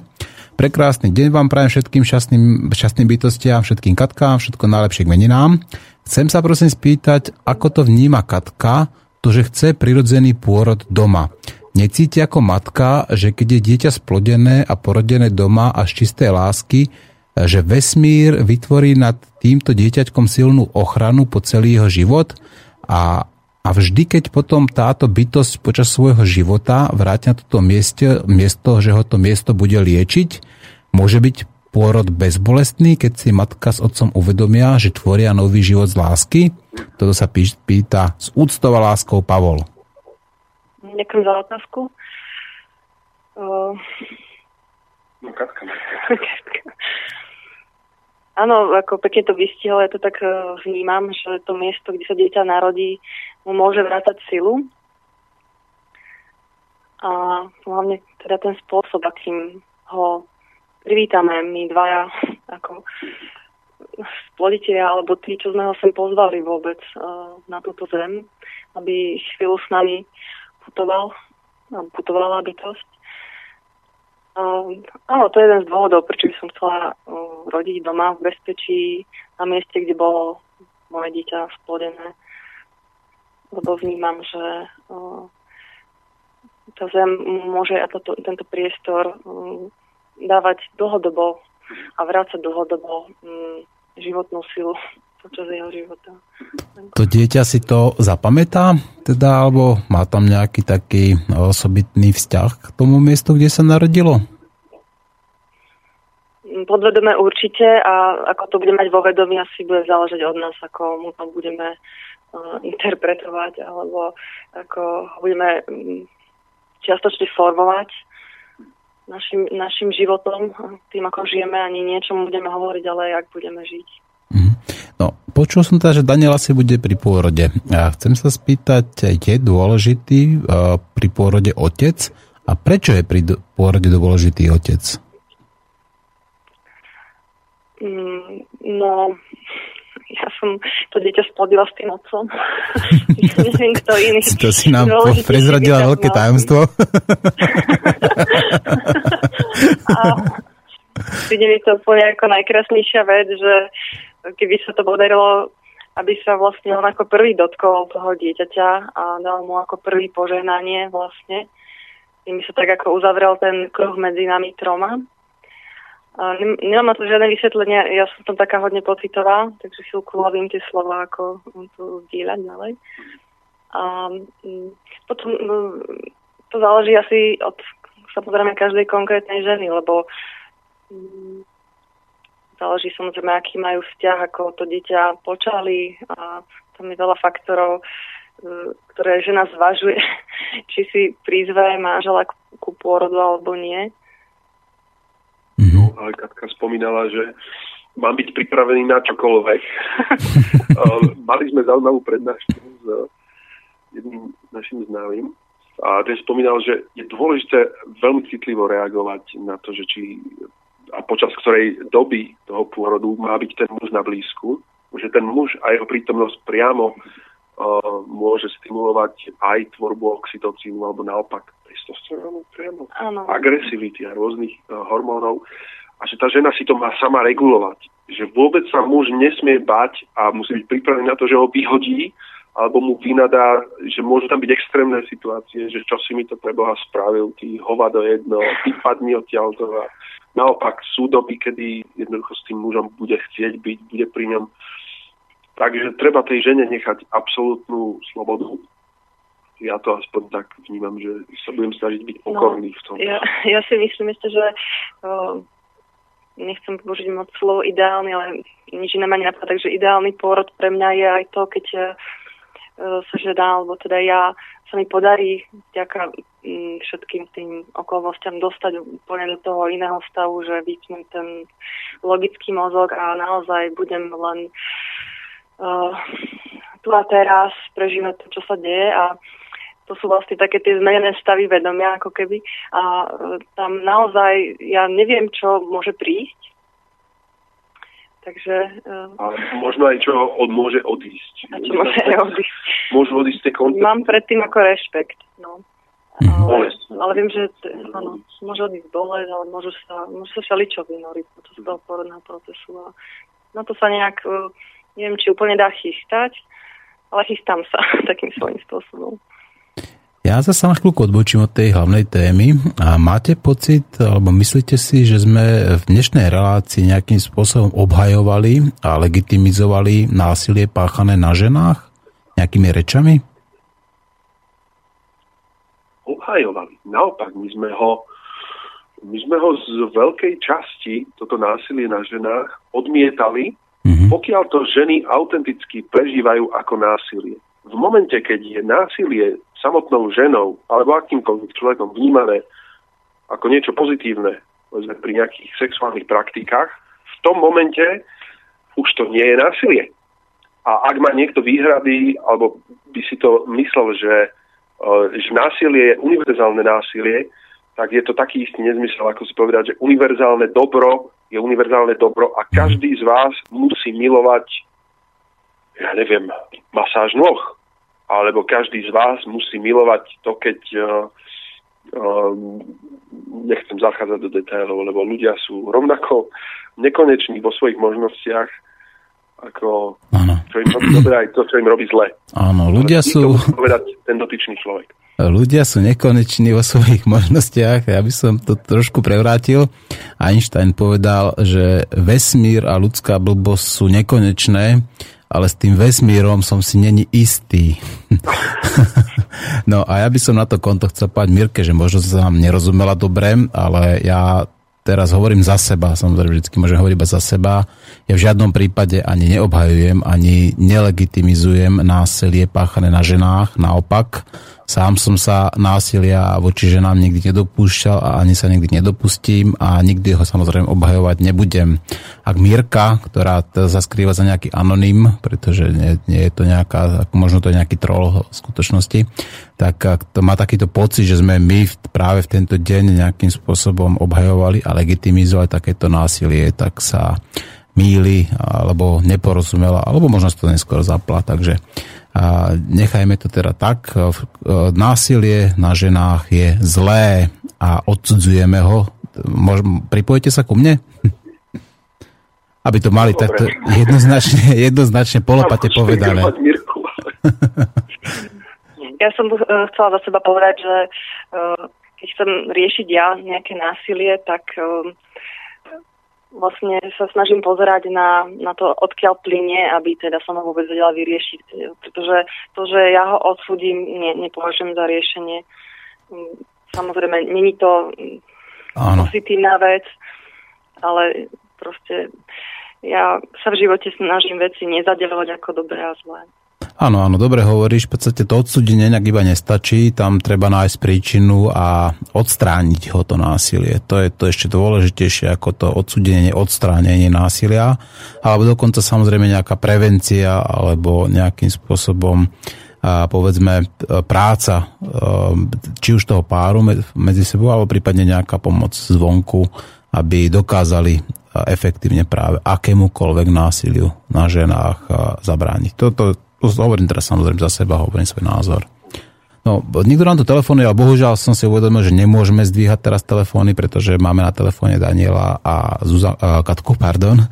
Takže a ja sa ospravedlňujem tým poslucháčom 12, ktorí už stihli za ten čas zavolať, že telefón bohužiaľ nie, takže píšte maily, otázky a tak ďalej. No a prišiel čas na nejakú pesničku a ja by som zahral Katarínu Knechtovú pesničku To musí byť len láskou.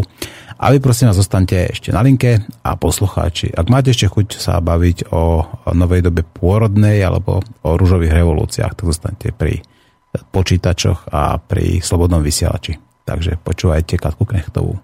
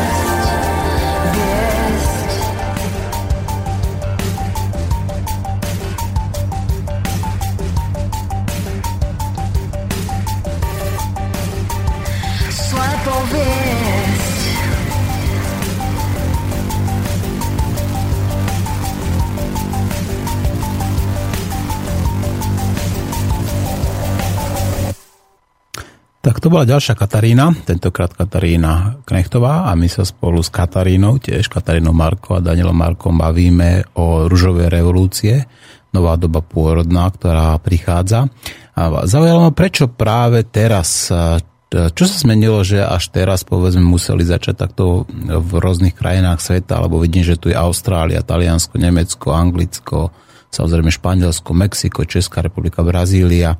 Prečo práve až teraz začali ženy nejako aktivizovať a snažia sa za nejaký dôst- bojovať za nejaký dôstojný pôrod? No, ja mám hypotézu.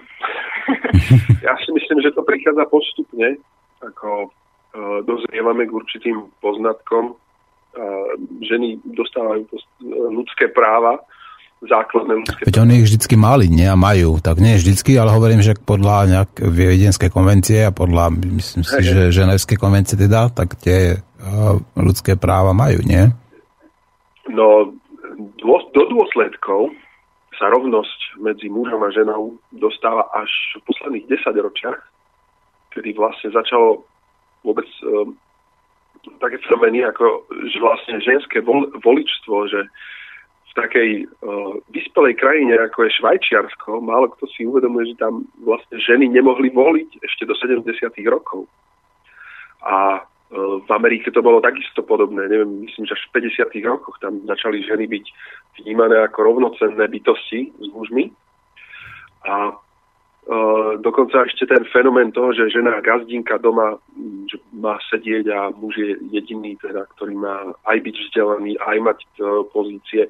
Tam to bolo dovedené do toho, že tam niektoré zásadné zákony a normy vznikli a preto tam to je dovedené do extrému, že jednoducho tam zase sú kvóty na to a prísne genderové zákony, ktoré vyžadujú to, aby žena bola v určitých pozíciách, v určitých percentách a aby bola zrovnocenňovaná. No a teraz sme prišli teda konkrétne k tomu, že teda ženy by sa nemali ani doma byť, v 99. roku na to prišlo válne zhromaždenie OSN, tesne pred rokom 2000 a vyhlásilo teda dnešný deň 25. november ako Medzinárodný deň boja proti násiliu páchanému na ženách a to je teda akékoľvek násilie fyzické, alebo teda pozerám sa na definíciu aj sexuálne, psychické poškodenie, ktoré môže prebiehať či už verejne alebo v súkromnom živote. No a my sme len pod to zaradili, alebo táto rúžová revolúcia si spomenula na toto zásadné násilie, ktoré teda odníma ženám právo e, rodiť spôsobom, aký si oni vyberú. Takže ja som presvedčený, že je to vec, na ktorú jednoducho dozrel čas. A preto sa tomu teraz venuje viacej, že jednoducho ženy sú rovnocené bytosti, nie je to majetok muža, aj keď sú slabšie. A jednoducho, že slabšie sú preto, aby mohli teda sa starať o tie deti aby keď mu jednu trestnú, tak potom zadočku, aby to nebolo ako keď mu trestne chlap, aby teda tie ženy musia byť slabšie, principiálne, aby tie ženy vychovali. Mm-hmm.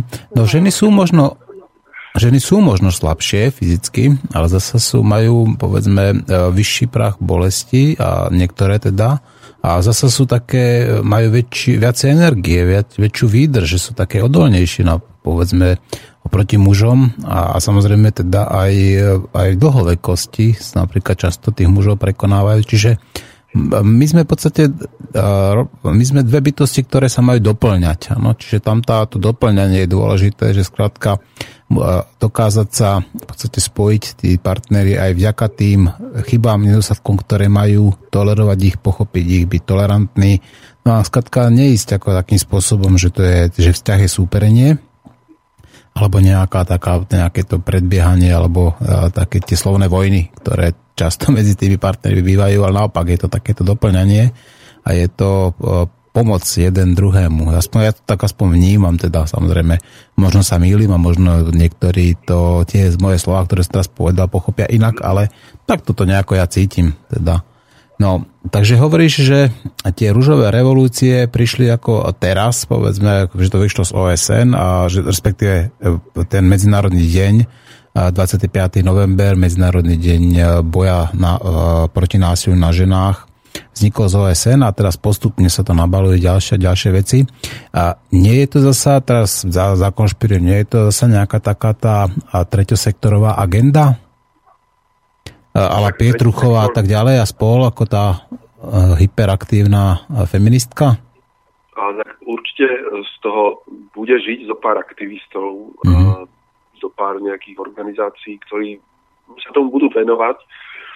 Ono, nedá sa povedať, že by to bolo tým pádom automaticky zlé alebo negatívne, že sa tomu netreba venovať. Takisto je to otázka ako násilie páchané na homosexuáloch alebo násilie páchané na deťoch. A keď si to niekto vyberie ako svoj zdroj obživy a bude si zháňať na to granty, tak ja mu to rád nechám, ale stále sa bude mať na pozore nad tým vnímať, či je teda ozaj autentické poslanie toho človeka, či k tomu prístupuje zodpovedne, alebo či je to pre neho ozaj biznis a nezaujíma ho ani, aké sú tie skutočné potreby a či ozaj niečo prinesie tým ženám to sú aktivitou. Hm. Takže obidve strany, obidve možnosti sú tam. No určite. A čo zastúpenie žien, povedzme, v politike? Vidíme, že v, na Slovensku je tradične nedostatočné, ako tý, tých pár žien, ktoré tam máme, tak e, sú skôr iba takými nejakými tými figurkami, ktoré sú tam nastrčené, doslova do písmena, veď teraz sme videli, že tam kde stalo sa CT a prvé čo, tak odpálili dve ženy teda, z Majkovičovú a z Volensku, dve ZK No, aj keď samozrejme v podstate aj tomu drevorúbačovi v lese bolo jasné, že sú to sa iba nejaké nastrčené figurky, ktoré skatka museli ako odstreliť. A aké by bolo také prirodzené, zdravé a normálne zastúpenie žien, povedzme, v tých vedúcich funkciách alebo v politike? No, z môjho pohľadu, my sme to niekedy preberali dávnejšie. Toto vzniklo kvôli moci peňazí a kvôli tomu, že vlastne do popredia západnej spoločnosti vystúpil vlastne princíp hmoty a princíp materiálneho, materiálnej síly. Ale nebolo to tak vždy. V spoločnostiach, kde je vnímaný aj ten spirituálny rozmer ľudí a života, že, že človek nepotrebuje len hmotné veci, ale aj určitú rovnováhu citov, emócií, nejakú kontinuitu ako civilizácia alebo nejaký kmeň, tak sa často stretávajú kultúry, alebo teda kulturológovia, sociológovia s tým, že existuje matriarchát. O tom sme sa učili na dejepise ešte bežne e, v tej prvotno pospolnej spoločnosti neviedli e, nejaké kmene vždy muži, ktorí boli bojovníci. No, tí boli v kuse niekde po cestách rozlietaní, boli nezodpovední, nemali záujem o kontinuitu. Takže ak sa dostane spoločnosť k tomu, že e, budeme viacej vidieť e, nejakú dlhodobú perspektívu, to, že my tu musíme zostať ako civilizácia, my tu musíme prežiť ako spoločenstvo ľudí v harmónii, tak si myslím, že k tomuto nás aj zároveň ženy dovedú e, v politike. A zároveň ženy potom budú v politike oveľa aktívnejšie, pretože vôbec budú tam témy a bude tam jazyk, je veľmi dôležité aj uh, jazykové vyjadrenie, akým spôsobom funguje momentálna paradigma, že jednoducho sa zmení. Prídu úplne iné slova, iné, iné koncepty, uh, ktoré budú v spoločenskom jazyku. Nebude sa hovoriť o ziskovosti, o profite, o rozpočtoch, nebude sa hovoriť o hrubom domácom produkte, ale možno o hrubom domácom šťastí, ako je to v jednom štátiku malom, kde sa toto meria. Je to kráľovstvo Bután, kde nemerajú HDP, ale hrubé domáce šťastie. No to, sú, a... to sú oveľa rozumnejší ľudia ako kdekoľvek na svete, ako toho, toho budánskeho kráľa, teda musím, panovníka, teda musím sa skloviť klobúk, klobúk pred ním, pretože tie sprostosti, čo nám tuto rozprávajú o tom HDP a o tom nekonečnom jeho väčšnom raste, tak teda toto iba aj s prepačením aj keď som nenásilný, tak iba kopať do zadku a kopať do zadku ako záhradku s prepačením. No. Ono to príde ako spätná reakcia, alebo teda dopad uh, toho, že uh, my velebíme v podstate hmotu a uh, materiálny prospech, profit. Mm-hmm. Na nás dopadne veľmi tvrdo ako dopad na dlhodobú perspektívu civilizácie, že vlastne peniaze nie sú schopné zabezpečiť priamo to, aby prefer alebo kapitál ako princíp nezabezpečuje to, aby sme tu prežili na svete. To znamená, zdravotníctvo, školstvo, kultúra a sociálne zabezpečenie sú veci, ktoré z princípu nie sú ziskové. A to je práve ten problém, že nie sme schopní v dnešnej paradigme finančného sveta zabezpečiť to, že tu vôbec prežijeme ako ľudstvo, že uh, ekológia všetky tieto veci nie sú veci, ktoré by v krátkodobom meradle priniesli zisk, ale zároveň bez nich nevieme žiť. A tak, ako povedal Standa Grof, tento uh, českoamerický psychiatr, že jednoducho my sme súčasťou prírody, že, je, že až v tých uh, zmenených stavoch vedomia si mnohí ľudia uvedomia, že akou súčasťou prírody sme, že človek vlastne nepotrebuje nič iné, iba čistú vodu, čistý vzduch a zem, ktorá ho jednoducho živí. A že bez týchto vecí sa nedá žiť. Bez všetkého ostatného vieme prežiť. Aj bez televízie, aj bez elektriky. Ale keď toto nebudeme mať, tak jednoducho budeme mimo. No a z akého dôvodu ženy, teda v tom svojom princípe, ktorý ja teda uznávam, tá polarita, že je tam, je veľmi prospešná, že ženy majú trochu iný spôsob vnímania. Vnímajú aj tieto veci hlbšie a často tá hrubozrnosť by bola nesmierne užitočné ju rozdrobiť práve tým ženským pohľadom a keby ženy boli vnímané a ten ženský emocionálny princíp, keby bol vnímaný ako žiadúci aj v politike. Bolo by to úžasné. Mhm. No, keby napríklad tam bol povedzme ten 50 na 50, taký ten pomer her, teraz samozrejme tak eh, teoretizujem, tak samozrejme, že by možno, že tí poslanci robili niečo aj užitočné ako v tom parlamente a nielen pozerali nejaké tie časopisy, kupovali si hodinky alebo hrali tam nejaké tie hry, a že by sa venovali povedzme aj nejakej tej športovej činnosti sexuálneho charakteru, čo by bolo určite rozumnejšie, už len z toho dôvodu, že Slováci vymierajú. Ako nájdu sa aj u nás na Slovensku sú ženy, ktoré sú osvietené a teda z môjho pohľadu majú aj iný zámer. Aj u nás v parlamente sú také ženy a ma len trošku mrzelo, no tak, že stále sú brané, že, že to, čo, to, to je nejaká ezoterická naivka. Uh, treba si povedať aj to, že v Čechách uh, takisto kandidovala uh, dáma, ktorá takisto má blízko k tým ezoterickým kruhom a v podstate médiá ju odignorovali, akože to je niečo, čo je politicky nekorektné vôbec ten jazyk, používať veci ako láska, súnáležitosť.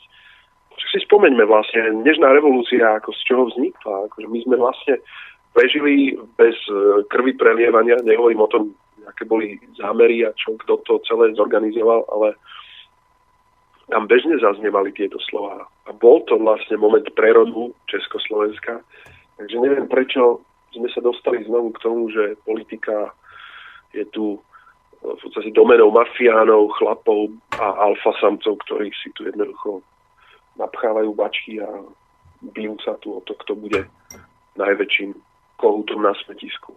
Mm-hmm. No ak budem hádať, ty si hovoril asi o pani Helene Mezenskej a v tom českom prípade... Áno, neviem, či som ju mal takto, ako, bola sympatická aj stále je, no, bolo Áno, áno. A v prípade tej českej političky bola to Táňa Fischerová? Táňa Fischerová, mm-hmm. No, tak vidíte, tak eh, žena začne hovoriť povedzme o nejakých takých tých citlivých veciach, alebo hovorí iným slovníkom a samozrejme je automaticky onálepkovaná bez toho, ako aby ju tí ľudia pozorne vypočuli a hlavne porozumeli tomu, čo hovorí. To je takéto symptomatické v dnešnej dobe, že ľudia síce počúvajú, ale nerozumejú tých druhých ľudí, pretože v rámci toho ich počúvania tak im tam vlietajú tisíce iných myšlienok ako a tisíce iných podnetov.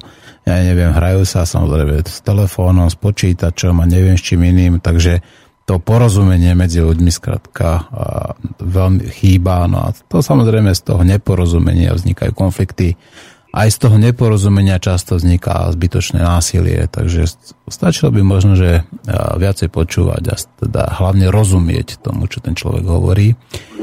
No, takže hovorí, že dneska by mali ľudia prísť k tej nemocnici a dať tam pred každú nemocnicu aspoň jednu rúžu alebo niekoľko rúží.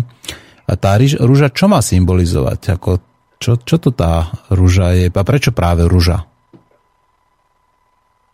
detaily sú mi není známe úplne k tomu tvorcovi, ktorý to mm. vytvoril.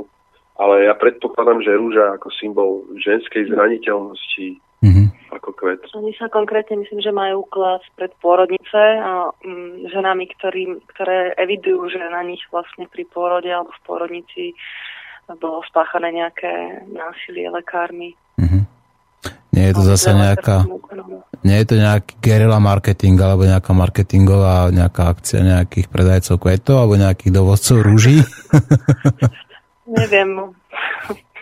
Ne, zatiaľ som to nevidel. Ako vyzerá to byť normálne autentická vec, že mm. maminy sa nejako dohodli a niečo si tu organizujú tiež na Slovensku. A je to ozaj globálna vec. Um, dá sa to pozrieť na Facebooku ako uh, rúžová revolúcia a v angličtine to bolo Rose Revolution. Mm-hmm. Ja si myslím, že je dobré, že sa to deje, že sa takýmto spôsobom aspoň zviditeľní niečo, s čím uh, ženy nie sme spokojné. Možno časom sa to rozvinie aj do nejakých riešení mm-hmm. prínosných. Mm-hmm.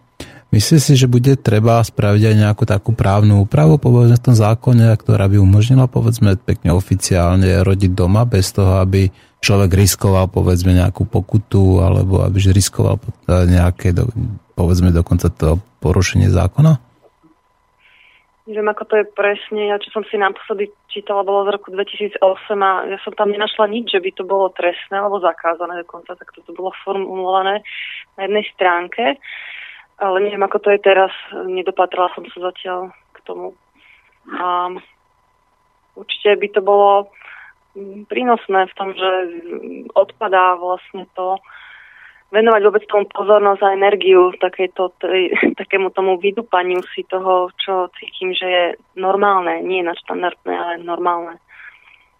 Mm-hmm. No to normálne, presne tak, veď ako to normálne, respektíve prirodzené teda je prirodzené, povedzme, pre ženu rodiť bez akýchkoľvek nejakých tých chemických látok, čo sú povedzme nejaké tie vyvolávačky alebo epidurálky, alebo v podstate len neviem, čo všetko sa tí lekári sú schopní do nich dať, tak keď to je prirodzený proces, tak prečo, prečo ho prekážalo, prečo ho napríklad urýchlovať? Aký má zmysel v podstate urýchlenie toho pôrodu? Prečo to, prečo sa to napríklad deje? Prečo dávajú tú vyvolávačku napríklad ako tým ženám? No, toto som si presne neštudovala, ale myslím si, že sa tak nedôveruje tomu procesu, že ten porod prebehne prirodzenia, proste sú nejaké tabulky, že malo to byť do 12 hodín a potom je to zle. A ja som čítala o tom, že vôbec to tak nemusí byť, že niekedy proste ten porod trvá dva dní. Um, iné asi, keď sú nejaké ťažkosti, keď vám utečie voda, voda plodová, alebo proste všetky tie medicínske veci ja neovládam. Určite to má v krajných alebo v nejakých prípadoch zmysel, ale nie, aby sa to používalo ako paušálne alebo ako bežná rutinná vec. Ono je dôležité si uvedomiť to, že vlastne uh, rodiť nemusia len lekári v nemocnici, ale máme tu oficiálny inštitút uh, pôrodná asistentka.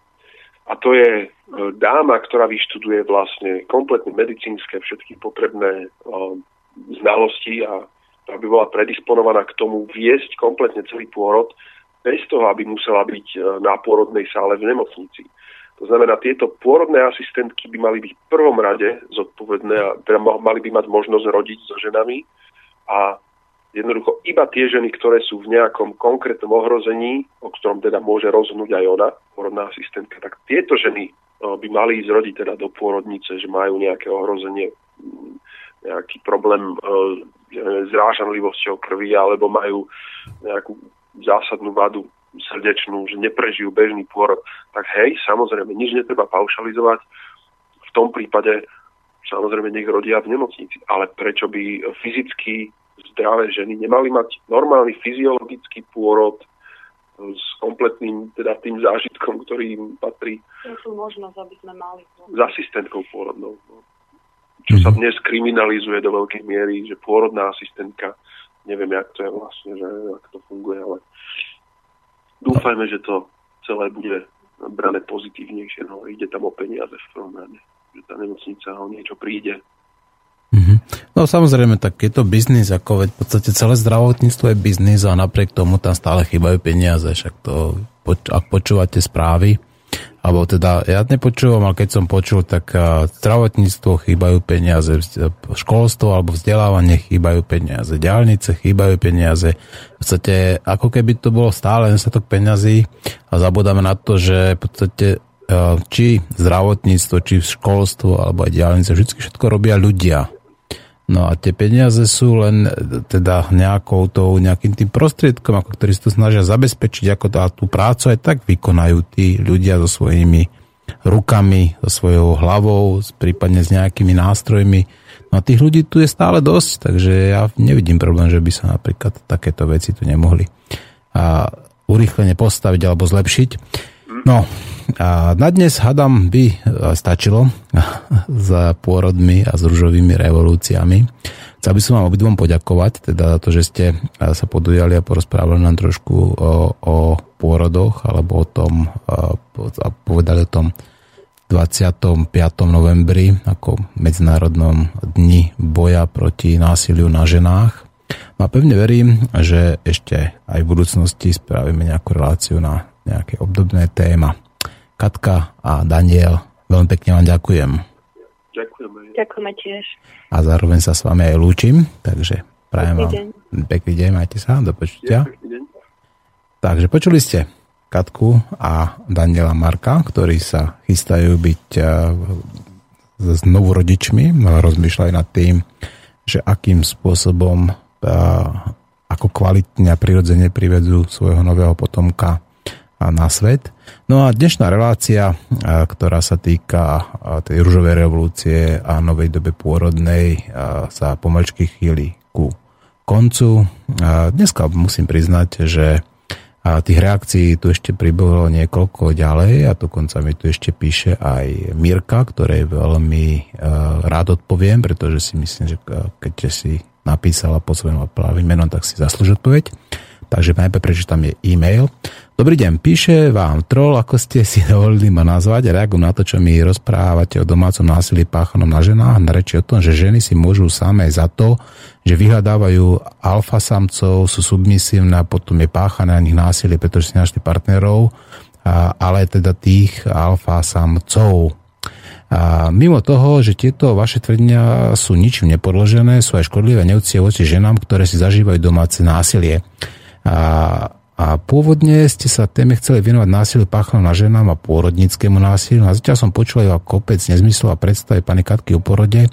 Týmto je prajem samozrejme pekný pôrod na druhej strane, ale nechápem, prečo sa vyjadruje k témam, o ktorých nemáte potuchy. Dúfam, že tento môj príspevok prečítate. Ďakujem, s pozdravom Miroslava. Aj priezvisko tu je, ale v rámci diskret, diskretnosti nebudem hovoriť. Áno, Mirka, ďakujem. Takže jednoznačne v tomto prípade vás nemôžem nazývať trolom, ale ak vystupujete na Facebooku pod nejakou divnou a s divným obrázkom a divnou skratkou, tak v tom prípade e, neviem, kto ste, čo ste.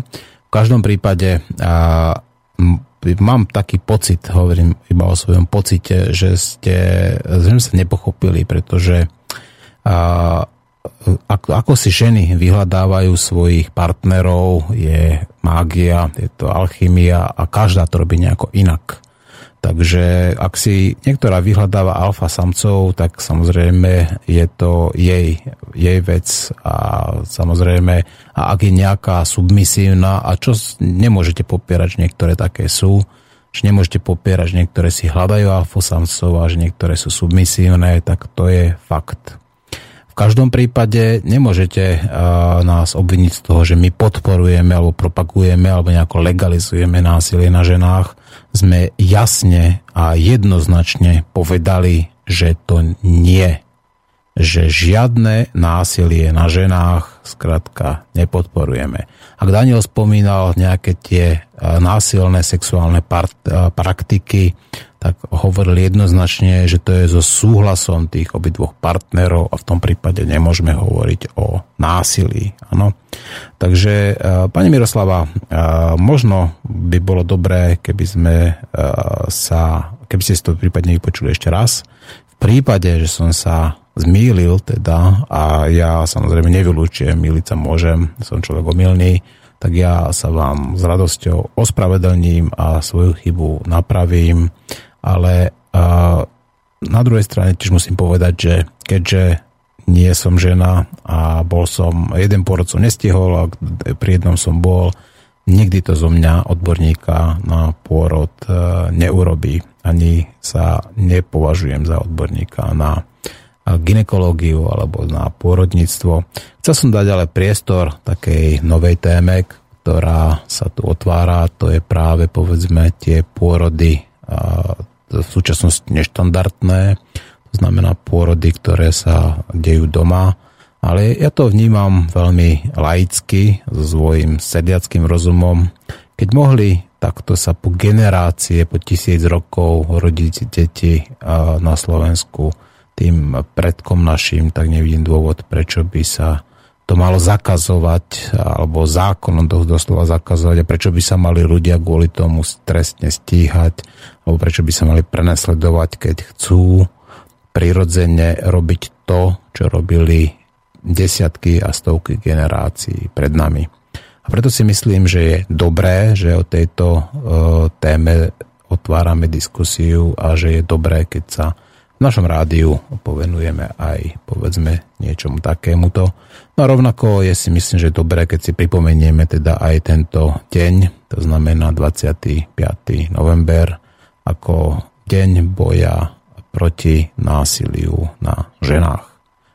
Žena, ženám treba sa správať úctivo, s láskou a tak, aby, aby, sa nám, aby sa nám oni rovnako revanšovali. Počúvali ste Slobodný vysielač, reláciu Nenásilný antiterorista a na záver vám pustíme Radiohead a, a Los Van Van. A dúfam, že sa vám to bude páčiť. A zajtra máme, zajtra máme, no budem sa musieť pozrieť, čo zajtra máme, ale zajtra máme zase niečo, myslím, že celkom zaujímavé, takže počúvajte aj zajtra nenásilného antiteroristu na Slobodnom vysielaču, vysielači. Lúči sa s vami Martin Urminský, aká nenásilný antiterorista. Tú